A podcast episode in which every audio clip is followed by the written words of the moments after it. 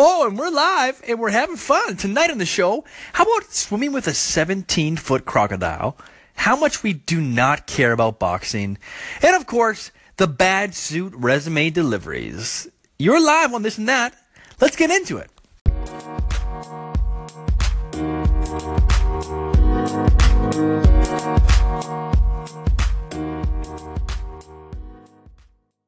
Up first, have you heard of these people that fly to, let's say, South Africa, and they go on a great white shark excursion? They pay an exorbitant amount of money. They go into the middle of the water where the great white sharks are, and they get into this cage that's in the water next to the sharks. They feed the sharks, and the sharks are like smashing into the cage and, and biting these big fishes and eating in front of them. And it's just like this crazy experience that I would never do in a million years.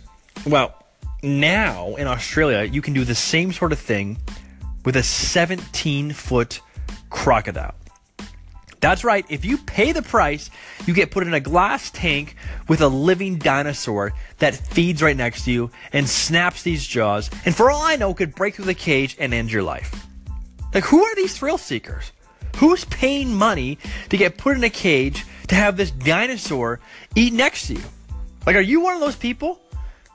You know, I feel like I don't know. I feel like we'll do anything for a thrill. It's like, hey, just just toss me out of this plane.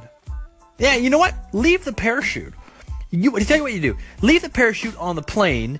You jump out of the plane after me and give me the parachute because that's scarier and that gives me a bigger rush. I mean, come on, man. Next thing is going to be, hey, put me in a in a pool with piranhas because you know I might get bit and that's that's wild. But let's get serious. You and I would both pay the money to go see the croc. Right? I mean, it's it's supposed to be safe. You haven't heard of any disasters happening with it. And who wouldn't want to get that close to a, a living dinosaur and an amazing crocodile that could, you know, change your life forever? I don't know. It, just, depends how much. I'm sure it's like 300 bucks, but I don't know. I get into it. Okay, the next thing I want to talk about tonight is the sport of boxing. Now, when's the last time you ever tuned in to a boxing match? There's a good chance it was maybe like the the Pacquiao Mayweather fight from from years ago. If you're like me, it was when Mike Tyson bit off Evander Holyfield's ear. I'm talking like 15 to 20 years ago. You know, 20 years ago, and 15 years ago. Crazy, right? No one watches boxing, and yet somehow we have these quote unquote mega fights that come every two, three, four, five years. Like, for example, Floyd Mayweather, he's 49 and 0. He's never lost. He's fighting this MMA artist, Conor McGregor, who's significantly younger than this guy.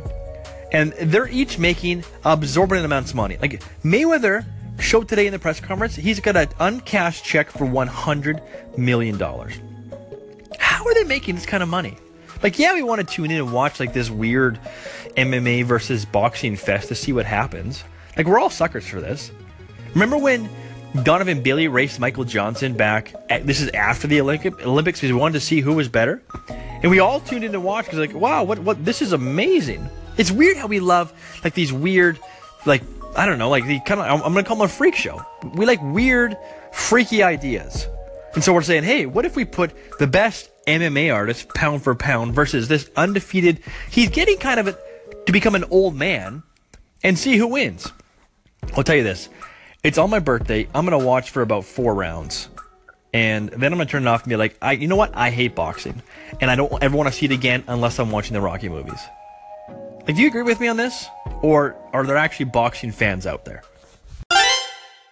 Okay, real quick here. I, I work in the world of advertising and marketing, consulting, and all that fun stuff, and social media and content. And I want to talk about the word official, the official partner of fill in the blank. If you have a business, how much money would you pay to be able to say official blankety blank of blankety blank? Because today I was driving around and I saw the official collision center of the local sports team, and it was this entire billboard. And the billboard's you know twelve hundred bucks plus printing plus design, whatever it was. Like let's say it was like a fifteen hundred to two thousand dollar hit. Official collision center of the local sports team. To which I say, who gives two rips? Man, I'm kind of kind of being negative tonight. But who gives two? Like, is that going to influence my decision? Oh, they're the official, the official uh, collision center of the local sports team. No, like I, I don't care. Like what? How are your prices? What's your what's your Facebook reviews like? How's your customer service? Those are things I care about. You pumping your own tires that you paid enough money to have the sports team say, yeah, you can say you're official, does have have no impact on me. And that's why I'm like, this is why advertising is so bad. Because people aren't providing value to their audience. Right? I mean, maybe there's some people out there that actually care that, hey, oh wow, like they're good enough for these guys. Well, maybe they're good enough for me too. But I doubt it. And I think that if we as marketers and advertisers spent a little more time trying to provide value to our audience as opposed to trying to sell, sell, sell, sell, sell, sell, then maybe we wouldn't hate advertising so much. It's why I don't mind giving my information away to Facebook. Because if Facebook, and they make money through monetizing of, ads, if they can make the ads more relevant to my life, then I don't care. Right? If I'm scrolling my Facebook feed and these ads are great, and I go, oh, yeah, I actually care about that, or I care about this, or maybe, oh, I didn't know that existed. Maybe I'll click on that link. My life's easier. What I hate, though, is ads that are irrelevant. And please, please, businesses, stop spending money on things that don't matter. Last hit tonight comes in the form of a story. I was imagining today, or by imagining I mean I was remembering when I was about 15 to 17 years old, and I just got out of school or college or whatever it was.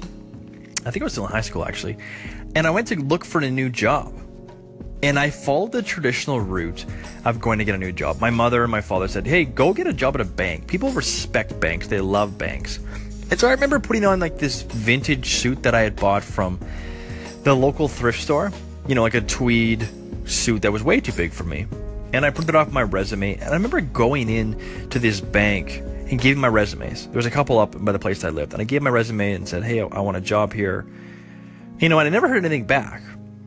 And I was thinking about this today.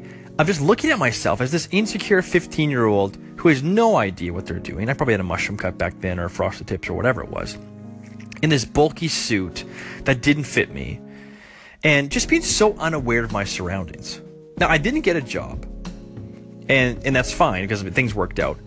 But fast forward to when I was a manager at Earl's uh, sometime later, and I thought if I was the same kid walking into Earl's today, I would never give him a job, right? Because he doesn't have the confidence, his resume is poor, and so on, so on, so. But he doesn't have what I'm looking for. There's, there's no like pizzazz or skill factor. It was kind of a moment where I, I looked back and I thought, wow, I've, I've come a long way. Because now I would never follow the rules on applying for a job. I would never dress up in a suit and go to a bank and say, hey, here, you need to hire me. There's no way I would leave a job interview without that person saying, uh, my business is less off without that person working for it. And it's just kind of it was this weird realization that self confidence comes as you get to know yourself, and it comes from like this internal identity that we can get from outside f- forces or our faith or, or whatever it is, and how that directly impacts who we are today. So that was a little trip down memory lane about, you know, 15 year old Greg was very different than 31 year old Greg. And that's okay. I think it's part of the journey. And the journey is more important than, than the destination most days. All this to say is if you're listening to this and you're feeling a little bit low, you can make it. Remember that you're worth it. You're you're good at what you do, or you're at least good at something, and not to sweat the small stuff. If you don't get hired by this job or that job or whatever, don't worry about it. There's another one out there for you. And just focus daily on improving and getting better, and you'll be okay. And guess what? You definitely look better at applying for jobs than I did when I was 15. The segment today. It's occurring to me right now that I think I promised a fun segment that wasn't too heavy. And this one was kind of in the middle. A little bit melancholy, a little bit fun, like we have the crocodiles and the sharks. Tomorrow I'm going to focus on really fun hits. And for a lot of fun hits, feel free to check out the Justin and Greg show on Anchor. They're in the life section. They do a lot of fun stuff. That's my myself and my business partner. We're actually doing a lot of fun stuff throughout the day, each and every day, uh, five days a week. But for me, if you're just tuning in for the first time, this is all about improving, becoming a better storyteller, enunciating my words, finding that proper cadence. I committed to doing 100 days of Anchor, and that ends on October 4th. And I'm looking forward to it. I think that I'm going to be a better public speaker by the time this is done. And I'll tell you what, I really enjoy this platform. So there's no way that when October 4th hits, I'm going to stop. I'm going to keep telling stories, and hopefully you keep listening.